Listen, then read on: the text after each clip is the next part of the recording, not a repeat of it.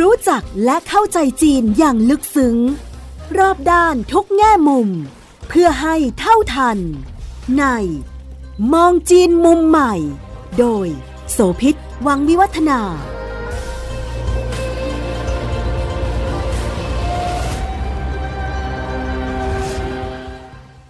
สวัสดีค่ะ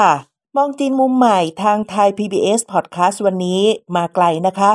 เป็นการบันทึกรายการจากนอกสถานที่ ดิฉันมาดูงานที่มณฑลกวางซีประเทศจีนค่ะ มาหลายเมืองนะคะ ไปทั้งที่หนานหนิงไปที่กุ้ยหลินแล้วก็ไปที่กุ้ยกลางด้วย ในเขตกางเป่ยค่ะ มาติดตามดูความเคลื่อนไหว และความเปลี่ยนแปลงของจีนในเรื่องหนึ่งก็คือ อุตสาหกรรมที่เกี่ยวข้องกับพลังงานใหม่เป็นรถไฟฟ้ารวมทั้งนวัตกรรมด้านบริษัทที่ผลิตเกี่ยวกับไฮเทคโนโลยี วันนี้ก็เลยจะเอาเรื่องนี้มาคุยกันนะคะ แต่ว่าเบื้องต้นเนี่ยอยากจะชวนให้คุณฟังได้เห็นภาพของมณฑลกวางซีก่อน พื้นที่นี้เป็นหมุดหมายสำคัญที่ทางรัฐบาลจีนออกแบบเอาไว้ว่า วางให้เป็นประตูไปสู่อาเซียนนะคะ ในเชิงภูมิศาสตร์แล้วก็อยู่ทางด้านทางตอนใต้ของจีนค่ะ เชื่อมมาใกล้ๆกับชาติในอาเซียน มีเมืองเอกก็คือหนานหนิงนะคะ กวางซีเนี่ยถือว่าเป็นมณฑลที่มีเอกลักษณ์ แล้วก็มีลักษณะเฉพาะหลายอย่างที่เป็นทั้งข้อได้เปรียบ แล้วก็สะท้อนบุคลิกบางอย่างของจีนด้วย เป็นพื้นที่ซึ่งพอถูกวางไว้ว่าเป็นประตูสู่อาเซียน เพราะฉะนั้นกิจกรรมหลายอย่างที่ทางรัฐบาลจีนเอง หรือว่ารัฐบาลในมณฑลเองเนี่ยต้องการจะนำเสนอเพื่อเชื่อมโยงทั้งเรื่องของเศรษฐกิจการค้า การลงทุนอะไรต่างๆ เข้ามาสู่อาเซียนก็จะมาจัดที่นี่ค่ะ เมืองเอกหนานหนิงก็เลยเป็นเมืองหลักเลยนะคะ ไม่ว่าจะเป็นงานระดับนานาชาติหรือระดับภูมิภาคว่าอย่างนี้ก็แล้วกัน อย่างเช่น งานเอ็กซ์พอร์ตระหว่างจีนกับอาเซียนที่จัดกันเป็นประจำทุกปีก็มีการจัดแสดงสินค้าสำคัญสำคัญของชาติในอาเซียน แล้วก็ของจีนเองด้วย แล้วก็แต่ละปีที่จัดก็จะมีบรรดาคู่ค้าคู่ธุรกิจต่างๆ มา ตกลงเซ็นสัญญามาดูมาทำความรู้จักกันและกันนะคะ ก็มีมูลค่าของการค้าการลงทุนที่เพิ่มขึ้นในทุกๆ ปีในงานเอ็กซ์โปตัวนี้นะคะ ในงานที่ว่าเนี่ยค่ะเมื่อปี 2013 เนี่ยก็ถือว่านันนิงเป็นพื้นที่สำคัญที่ประธานาธิบดีสีจิ้นผิงเนี่ยได้มากล่าวเปิดงาน แล้วก็มีการประกาศเรื่องของแผนที่จะผลักดันนโยบาย ยุทธศาสตร์ One Belt One Road ในครั้งนั้นเนี่ยนะคะแต่หลังเปลี่ยนชื่อมาเป็น BRI ก็คือ Belt and Road Initiative ที่เชื่อมจีนกับโลกกว่า 60 ประเทศในเส้นทางสายไหม ทั้งทางบกแล้วก็ทางทะเลก็เป็นการประกาศที่นี่นะคะกวางซีเนี่ยยังมีความเป็นเอกลักษณ์เฉพาะอยู่อีกเรื่องหนึ่งด้วยคุณผู้ฟังก็คือว่า เป็นมณฑลที่มีชนกลุ่มน้อยมากที่สุดของจีน ว่าอย่างนั้นก็ได้นะคะ ในจำนวนประชากรประมาณสัก 57.43 ล้านคนเนี่ย อันนี้คือตัวเลขของปีที่แล้วนะก็ถือว่าเป็นชนเผ่าชาติพันธุ์ต่างๆเนี่ยประมาณสัก 22 ล้านเศษก็ตีว่าสัก39%กว่าๆนะคะ มีชาวจ้วงถือว่าเป็นชนเผ่าที่เยอะที่สุดอยู่ในกวางซีแล้วก็มีชนชาติอื่นๆด้วย ซึ่งก็ถือว่าเป็นพื้นที่ที่มีความหลากหลายของชาติพันธุ์ อยู่ในจีนมากที่สุดแห่งหนึ่งนะคะ ในด้านหนึ่งมันก็สะท้อนเรื่องของการที่จะเปิดรับความแตกต่างของกันและกันได้ค่อนข้างมากทีเดียวค่ะ มีผู้บริหารระดับสูงของหน่วยงานนะคะ หลายหน่วยงานรวมทั้งหน่วยงานภาครัฐก็เป็นชนชาติจ้วง หรือว่าเป็นชาติพันธุ์อื่น แล้วก็เรื่องของการแต่งกายด้วยชุดประจำเผ่าประจำท้องถิ่นของตัวเองเนี่ยเราเห็นกันได้เป็นเรื่องปกติของที่นี่ รวมทั้งอาหารก็มีความหลากหลายนะคะ บางพื้นที่เนี่ยคำศัพท์คำเรียกขานนะคะ ก็เป็นภาษาที่ฟังรู้เรื่องกับไทยด้วย เช่นเดียวกันนอกจากนี้พื้นที่นี้มีความพิเศษก็คือว่า สามารถเชื่อมต่อกับอาเซียนได้ ทั้งเส้นทางทางบกแล้วก็ทางทะเลค่ะคุณผู้ฟัง ในพื้นที่ทางตะวันตกเฉียงใต้ ก็มีชายแดนเขตแดนไปติดกับเวียดนาม และพอพูดถึงเรื่องของการคมนาคมขนส่งนะคะ ก็มีทั้งระบบราง มีรถไฟ ไม่ว่าจะเป็นรถไฟความเร็วสูง รถไฟต่างในหลายระยะวิ่ง แล้วก็รวมทั้งทางถนน มีทางด่วนที่เรียกว่า สะดวกใหญ่โตกว้างขวาง ทันสมัย เครือข่ายเนี่ยครอบคลุมกว้างขวางทีเดียวค่ะ ถ้าจะว่าไปแล้วรวมๆกันนะก็ถือว่าในเส้นทางคมนาคมขนส่งของกวางซีเนี่ยนะคะ ติดอันดับแรงสูงท็อปอันดับ 6 ของประเทศจีนเลยค่ะ พอมาพูดถึงเรื่องของ เส้นทางทางบกเนี่ยค่ะ ตัวอย่างง่าย ๆ ล่าสุดที่ดิฉันเดินทางมาเนี่ยนะคะ ถนนหนทางจากสนามบินมาเนี่ยนะคะ นับรวมๆแล้วมันมีทั้งทางที่ช่วงที่แคบแล้วก็ช่วงที่กว้างเนี่ย แต่แคบเนี่ยก็ตีว่า 6 เลนละมีนะ8เลนมี 12 เลนเนี่ยมีนะคะ แล้วก็นอกจากนี้ก็ยังมีทางข้างๆ อีก 2 เลนสำหรับรถจักรยานยนต์นะซึ่งมีจักรยานยนต์ส่วนใหญ่ก็ใช้เป็นไฟฟ้า แล้วก็รถจักรยานด้วยอีกเนี่ยนะคะ ก็ถือว่าเป็นถนนที่ใหญ่โตโอโถงมากเลย อันนี้แค่เชื่อมระหว่างจากสนามบินเข้ามาในเมืองนะคะ ยังไม่พูดถึงการเชื่อมไปไกลยังมณฑลแล้วก็พื้นที่ต่างๆ ซึ่งก็ถือว่ามีความสะดวกมากทีเดียวค่ะ มาพูดถึงทางบกไปเสร็จแล้วก็ต้องมาต่อที่ทางทะเล อันนี้ก็เรียกว่าเป็นพื้นที่ที่มีปัจจัยเชิงบวกในทางภูมิศาสตร์นะคะ ของกวางซีในการเชื่อมพื้นที่อื่นๆ แล้วก็ข้ามมายังฝั่งต่างประเทศด้วย ยกตัวอย่างนะคะ อย่าง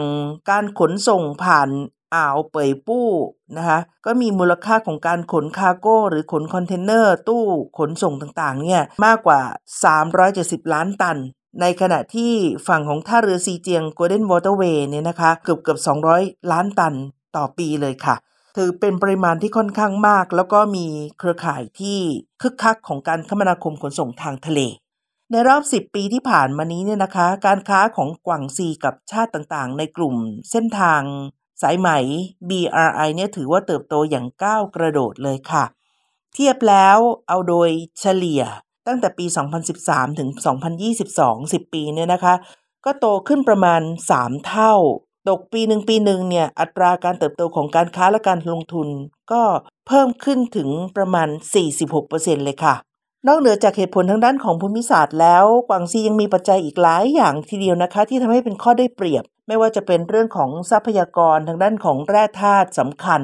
แล้วก็ยังเป็นพื้นที่ที่จะปลูกอ้อยขนาดใหญ่ ซึ่งอ้อยที่ผลิตจากกวางซีเนี่ยนะคะส่งไปขายทั่วประเทศค่ะ แล้วก็ยังมีส่งออกไปทางต่างประเทศด้วย หนึ่งในกิจการบริษัทของคนไทยนะมิตรผลเนี่ยเป็นหนึ่งในผู้ที่ไปลงทุนเรื่องของกิจการปลูกอ้อย แล้วก็ทำน้ำตาลในจีนค่ะ นอกจากนี้กวางซียังมีข้อที่ได้เปรียบอีกเรื่องหนึ่งก็คือเรื่องของธรรมชาติที่เรียกว่าเป็นแหล่งสภาพแวดล้อมธรรมชาติและนิเวศวิทยาที่ดีมากนะคะ กุ้ยหลินอยู่ที่นี่ค่ะ กุ้ยหลินนี่ถือว่าเป็นสถานที่ท่องเที่ยวที่เป็นจุดหมายปลายทางที่นักท่องเที่ยวทั่วโลกเนี่ยอยากไปเยือนสักครั้งหนึ่งในชีวิตนะคะมีความงดงามมากน้ำใสแล้วก็มีทิวทัศน์ภูเขาที่งดงามนะมีความสงบแล้วก็มีอากาศที่ดีมาก เมืองไทยเราเนี่ย เขื่อนเชี่ยวหลานที่จังหวัดสุราษฎร์ธานีก็ถูกเรียกว่าเป็นกุ้ยหลินของเมืองไทยนะคะสภาพธรรมชาตินี้น้องๆ ของกุ้ยหลินที่นี่ทีเดียว นอกจากนี้ก็ยังมีในเรื่องของการประมงแล้วก็การเกษตรเรื่องของการปลูกข้าวที่มีพื้นที่ในการเพาะปลูกมากสำหรับที่กวางซีกวางซียังเป็นพื้นที่เรียกว่าเป็นบ้านเกิดของบรรดาคนจีนที่เป็นลูกหลานจีนพ้นทะเลจำนวนมากนะคะ ตอนนี้รวมๆคร่าวๆแล้วก็มี ชาวจีนพ้นทะเลที่กลับไปอยู่ แล้วก็ทำธุรกิจทำกิจการอะไรต่างๆ ก็มากกว่า 7 ล้านคนค่ะ นอกจากนี้ที่นี่ยังถูกกำหนดให้เป็นพื้นที่นำร่องของหลายโครงการที่เกี่ยวข้องกับเรื่องของการสร้างเขตเศรษฐกิจพิเศษนะคะเขตเสรีทางการค้า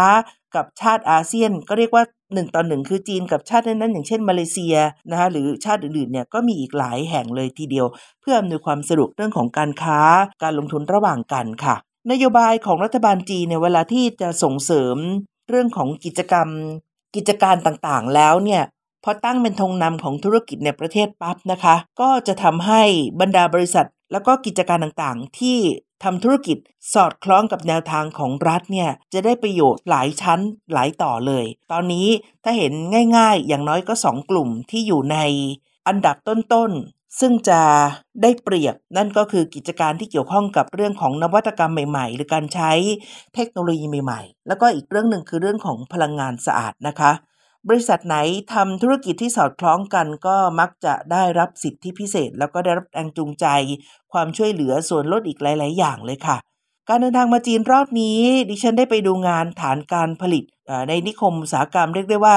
เป็นยานยนต์ไฟฟ้าพลังงานใหม่ของจีนอาเซียนนะคะ อยู่ที่เมืองกุ้ยกัง ในเขตกังเป่ยมณฑลกวางซีค่ะ ที่นี่ถูกวางยุทธศาสตร์เป็นเป้าหมายว่าจะเป็นแหล่งในการผลิตรถไฟฟ้าพลังงานใหม่ที่ใหญ่ที่สุดในจีนตอนใต้แล้วก็ทางตะวันตกเฉียงใต้รวมทั้งในโซนของอาเซียนด้วย ใช้งบประมาณลงทุนไปแล้วมากกว่า 1,570 ล้านหยวนนะคะ ตอนนี้เนี่ยมีบริษัททางด้านของยานยนต์ไฟฟ้าของจีนมากกว่าร้อยบริษัทมาตั้งสำนักงานอยู่ในนิคมอุตสาหกรรมแห่งนี้ค่ะ ถ้าพูดถึงในช่วงปีที่ผ่านมาเนี่ยนะคะ ก็จะมีกำลังการผลิตอย่างเช่นมอเตอร์ไซค์ไฟฟ้า 2 ล้อเนี่ยค่ะก็ผลิตได้ละ5ล้านคันรถ ไฟฟ้า 3 ล้อก็ได้ 5 0 0แสนคัน แล้วก็ยังมีชิ้นส่วนอิเล็กทรอนิกส์ต่างๆเนี่ยผลิตได้มากถึง 5 ล้านชุดเลยทีเดียวค่ะ ในนิคมอุตสาหกรรมของรถไฟฟ้าพลังงานใหม่ที่กุ้ยกังเนี่ยนะคะเขามีโมเดลรุ่นของรถไฟฟ้าขนาดเล็ก แล้วก็รถไฟฟ้าความเร็วสูงเนี่ยมากกว่าร้อยรุ่นที่ผลิตออกมาจัดจำหน่ายไปในพื้นที่ของในประเทศจีนทางตอนใต้ทางตอนตกด้วย แล้วก็ ขยายส่งต่อออกไปตลาดต่างประเทศด้วยนะคะ แต่ว่าของตลาดต่างประเทศหรือว่าตลาดอาเซียนเนี่ยรถไอ้มอเตอร์ไซค์ไฟฟ้านี่ยังยังถือว่ายังไม่ได้เป็นสัดส่วนที่มากนัก แต่ว่าเขาเล็งเป้าแล้วก็จะขยายเพิ่มขึ้นในปีหน้าเป็นต้นไปเนี่ยแหละค่ะ ซึ่งในแง่ของการผลิตเนี่ยนะคะ ก็เน้นมีข้อได้เปรียบในการแข่งขันหลายอย่าง ไม่ว่าจะเป็นเรื่องของการใช้แบตเตอรี่ที่มีอายุการใช้งานได้นานขึ้น รวมทั้งการประหยัดพลังงาน มีมาตรฐานความปลอดภัยสูง แล้วก็ทำให้สินค้าที่ผลิตจากกุ้ยกังเนี่ยค่ะ ติดอยู่ในอันดับต้นๆ ของประเทศจีนเลยค่ะ ปีที่แล้ว 2022 เนี่ยนะคะ ในการผลิตเนี่ยส่งออกได้เกือบร้อยเปอร์เซ็นต์ มูลค่าของการส่งออกทั้งหมดก็มากกว่า 2,100 ล้านหยวนค่ะ แล้วแบรนด์ของมอเตอร์ไซค์ไฟฟ้า 2 ล้อ จากกุ้ยกังเนี่ยก็ติดในการจัดอันดับลิสต์ต้นๆของกลุ่มวิสาหกิจขนาดกลางและก็ขนาดย่อมของประเทศด้วย เขาก็มีข้อเรียกว่าเป็นเป้าหมาย ของทางกุ้ยกังกับทางกวางซีอยู่เนี่ยนะคะว่าจะต้องไปให้ถึงเป้าที่จะรักษาชื่อแล้วก็สร้างชื่อเสียงขึ้นมาให้ได้ว่า ถ้าเป็นรถ EV คุณภาพสูงเนี่ยต้อง Made in กุ้ยกังค่ะ ในส่วนของข้อตกลงทางด้านการค้า RCEP แล้วก็การค้าเสรีจีนอาเซียนเนี่ยก็มีส่วนที่มากทีเดียวนะคะทำให้ยอดการขายรถไฟฟ้าสูงขึ้นกว่า 8.7 ล้านเหรียญสหรัฐ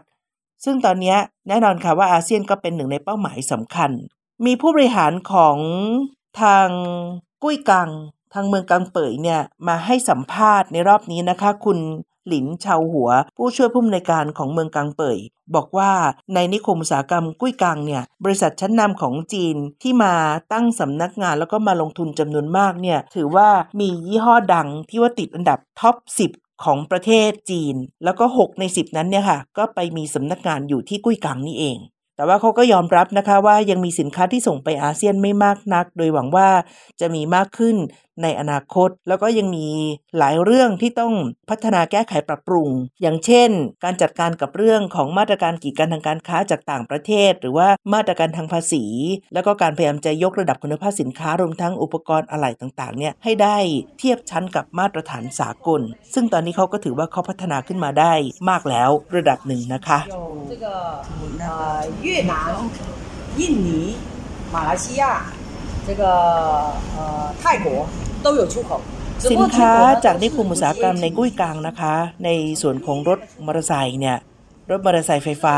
มีการส่งขายไปหลายประเทศแล้วค่ะ ไม่ว่าจะเป็นสิงคโปร์ฟิลิปปินส์เวียดนาม ลาว แล้วก็ไทย ตอนนี้มีการทำข้อตกลงร่วมมือกับ สมาคมธุรกิจในอาเซียนเกือบ 10 สมาคม ในแง่ของการซื้อขายระหว่างกัน แล้วก็ยังไปทำสัญญาเรื่องการขายรถไฟฟ้า 20,000 คันกับอินโดนีเซีย รวมทั้งมีการส่งไปอินเดีย เนเธอร์แลนด์ เนปาล เปรู คอสตาริกา แล้วก็มาดากัสการ์ด้วย เวลาพูดถึงเรื่องของอาร์เซ็ปหรือ RCEP ที่เป็นความตกลงหุ้นส่วนเศรษฐกิจระดับภูมิภาคเนี่ยนะคะ ก็ถือว่าเป็นความตกลงขนาดใหญ่มากของโลก เพราะว่า กินจำนวนขนาดเศรษฐกิจเนี่ยประมาณ 30%ของเศรษฐกิจโลกเลยทีเดียวค่ะ ซึ่งเป็นส่วนที่สัญญาการค้าขนาดใหญ่ที่ทางอาเซียนก็เสนอให้กับบรรดา ชาติสมาชิกที่จะได้สิทธิประโยชน์ร่วมกัน ตอนนี้ก็มี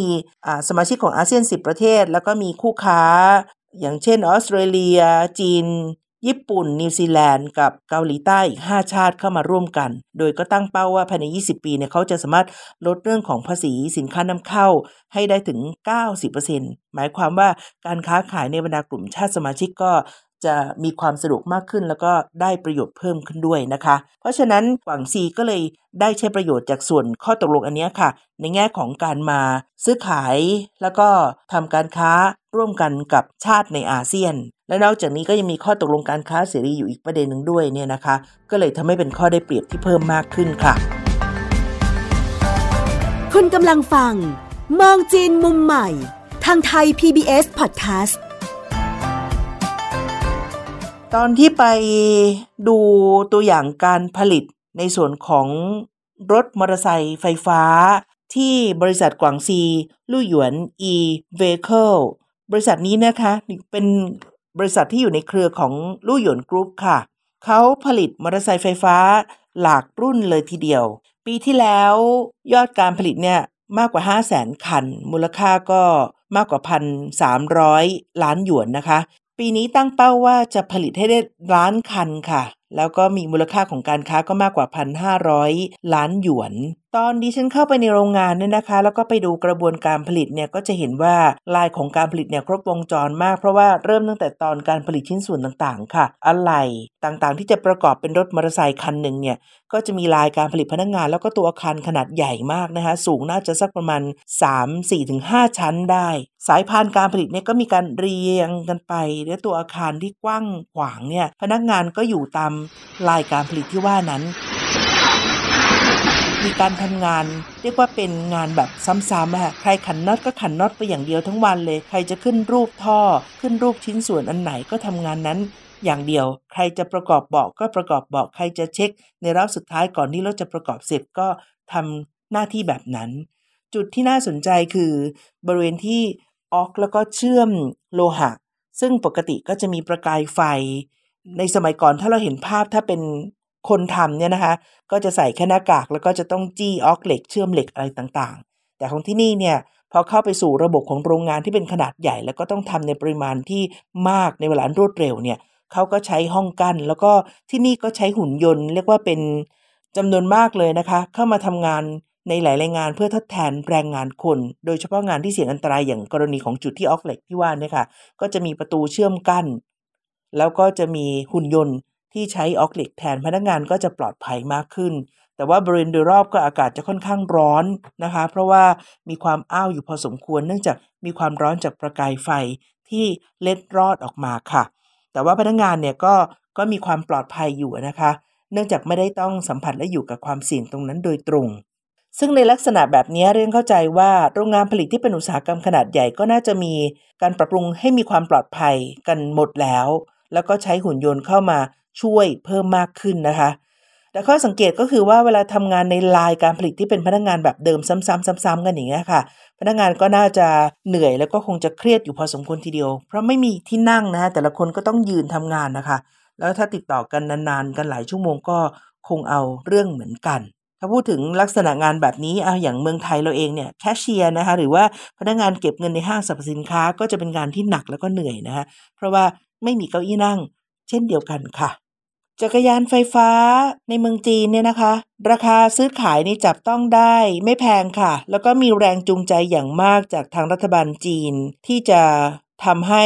คนจีนเปลี่ยนใจหรือว่าหันมาใช้รถไฟฟ้าได้เพิ่มมากขึ้น อย่างที่บอกตอนต้นนะคะ ว่านี่คือหนึ่งในนโยบายของรัฐบาลจีนก็คือว่าส่งเสริมให้ใช้พลังงานสะอาด หรือพลังงานสีเขียวเพิ่มมากขึ้น เพราะฉะนั้นรถไฟฟ้าเนี่ยก็มีแนวโน้มของการเข้ามาแทนที่การใช้ยานยนต์หรือพาหนะที่เป็นเชื้อเพลิงหรือน้ำมันนะคะ ราคามอเตอร์ไซค์ไฟฟ้าในจีนเนี่ยตกถัวเฉลี่ยแล้วอยู่ที่คันหนึ่งถูกๆก็ประมาณสัก 2,500 หยวน สูงไปถึง 6,000 หยวนต่อคันนะคะก็คูณด้วย5หมื่นกว่าบาทค่ะนะคะก็ยังสามารถหาซื้อได้แล้ว ใช้งานคล่องสะดวกแล้วก็คันก็เล็กๆด้วย ทีนี้รัฐบาลจีนเนี่ยใช้แรงจูงใจและก็การส่งเสริมเนี่ยหลายเรื่องมากนะคะ ทั้งด้านของราคาแล้วก็การสร้างถนนเฉพาะที่จะให้มอเตอร์ไซค์หรือว่าจักรยานเนี่ยได้ขับขี่ แยกออกไปจากเลนของรถยนต์หลัก และยังมีสิทธิพิเศษอื่นๆ เพิ่มเติมด้วย ซึ่งก็ ทำให้คนจีนหันมาใช้รถไฟฟ้าได้มากขึ้นค่ะ อย่างตอนนี้ในเมืองใหญ่นะคะจำนวนมากเลย เขาก็ไม่ได้ให้อนุญาตให้รถมอเตอร์ไซค์ที่เป็นน้ำมันเข้าไปแล่นแล้ว แล้วก็กติกาการบังคับ หลายเรื่องก็ไม่ได้ทำให้เกิดความสะดวก เพราะฉะนั้นคุณก็พร้อมจะเปลี่ยนเข้ามาใช้รถไฟฟ้าแทนอะอย่างเช่นรถยนต์เนี้ยยังมีการห้ามป้ายทะเบียนรถ วันคู่วันขี้นะป้ายรถทะเบียนคู่ทะเบียนขี้หรือเรื่องของกติกาอื่นๆ ซึ่งในส่วนนี้ค่ะ มีผลอย่างมากที่ทำให้คนจีนตัดสินใจในการหันมาใช้รถที่เป็นพลังงานสะอาดเพิ่มมากขึ้น การออกแบบรถยนต์ไฟฟ้าก็น่ารักนะคะ คันก็เล็กๆนะคะ สีลูกกวาดลูกกวาดก็เหมาะกับหนุ่มสาว แล้วก็คนที่ชอบสีสัน ตอนที่ฉันไปดูในโรงงานเนี่ยค่ะ มีโมเดลรถ มีรถคันหนึ่งค่ะ เป็นรถขนาดเล็ก ถ้าเรานึกถึงเหมือนรถญี่ปุ่น ที่นั่งได้สักสองคนเล็ก ๆ กระปุกกระปิกเนี่ยนะคะ เขียนว่าเป็นรถตำรวจยังนึกในใจว่ารถตำรวจแบบนี้ถ้าไปขับ แล้วก็แล่นบนท้องถนนคงจะน่ารักน่าดูดี แล้วก็ไม่ได้ดูหน้าน่ากลัวหรือเกรงขามมันอย่างรถตำรวจโดยทั่วไป นี่ก็เป็นการออกแบบที่ใช้รถไฟฟ้า เพื่อประหยัดพลังงาน แล้วก็สามารถจะทำให้การขับขี่เนี่ยสะดวกสบายเพิ่มมากขึ้นค่ะ แต่ว่ารถไฟฟ้าเนี่ยมีข้อที่แตกต่างจากรถใช้น้ำมันที่มีเกียร์ เพราะว่าการออกตัวมันทำได้เร็ว แล้วก็รถสามารถจะพอสตาร์ทแล้วก็ฟึบออกไปเนี่ยจะพุ่งตัวไปอย่างรวดเร็ว ก็เป็นความเสี่ยงสำหรับคนที่ยังขับ แล้วก็ไม่ชำนาญนะคะ แล้วตอนนี้นะคะ มีคนจีนจำนวนไม่น้อยค่ะ ก็ลักไก่คือขับขี่รถมอเตอร์ไซค์ไฟฟ้าเนี่ยขึ้นบนฟุตบาทบนทางเท้า มันเป็นปัญหาเหมือนกันนะคะ พบว่าตัวเลขของสถิติการเกิดอุบัติเหตุในเมืองจีนนะคะ ก็มีจำนวนมากเลยที่เกิดขึ้นจากการที่มีผู้ขับขี่รถมอเตอร์ไซค์ไฟฟ้าที่ว่านี้แหละค่ะหนึ่งคือมีคนละเมิดกฎ แล้วก็สองก็คือว่าคนที่ขับรถบนถนนเนี่ยอาจจะมีบางช่วงจังหวะที่คนลงมาเดินบนท้องถนน แล้วก็เนื่องจากรถไฟฟ้าไม่มีเสียง เงียบมากนะคะ เข้ามาข้างหลังเราเนี่ย จู่โจมแบบประชิดตัวได้ง่ายมากเลย เพราะเราไม่ได้ยินเสียงอะไรเลยเนี่ย ก็มีโอกาสจะเกิดอุบัติเหตุได้ขึ้น เช่นเดียวกันค่ะ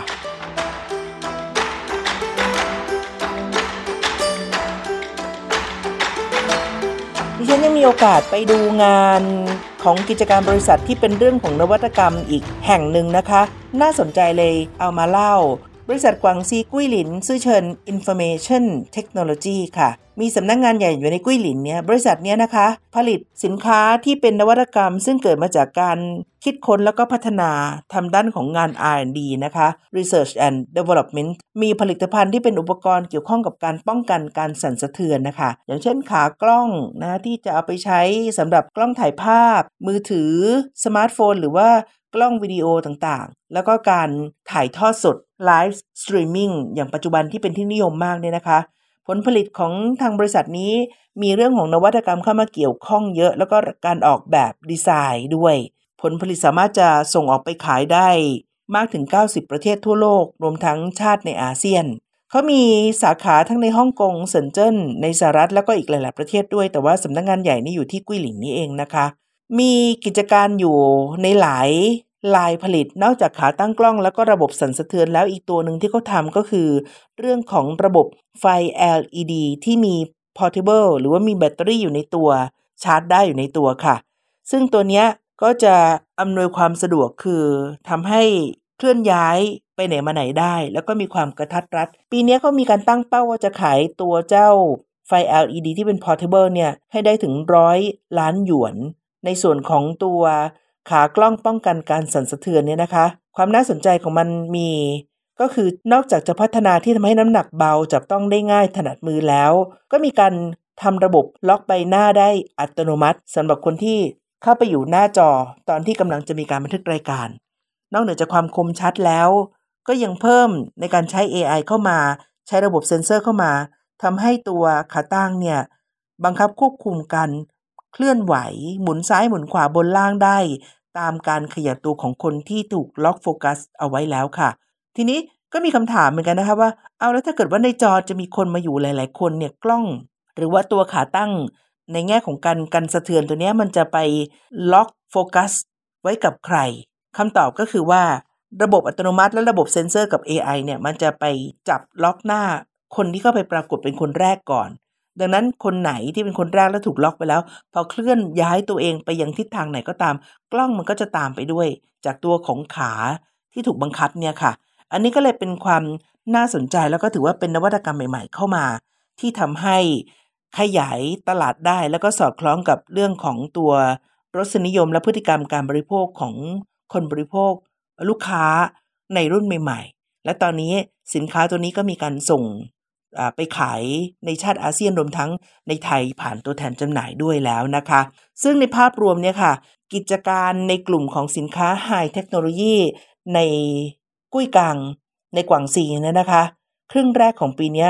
เพิ่มขึ้นถึง 16.1%แล้วค่ะ ก็เรียกว่า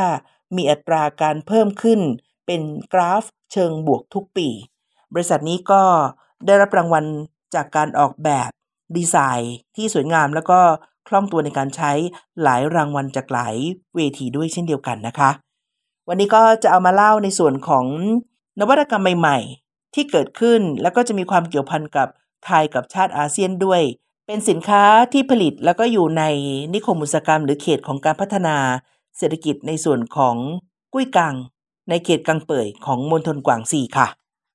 ยังมีอีกตอนหนึ่งนะคะที่ฉันจะประมวลข้อมูลเรื่องความน่าสนใจเกี่ยวข้องกับการท่องเที่ยวและเชิงวัฒนธรรมจากกวางซีมาให้คุณผู้ฟังรายการได้รับทราบกันค่ะ วันนี้ดิฉันโสภิตหวังมีวัฒนาลาแล้วนะคะ สวัสดีค่ะ ติดตามฟังรายการมองจีนมุมใหม่ ได้ทางเว็บไซต์และแอปพลิเคชันไทย PBS Podcast กดติดตามสื่อสังคมออนไลน์ทั้ง Facebook Twitter Instagram และ YouTube ไทย PBS Podcast ไทย PBS Podcast View the world via the voice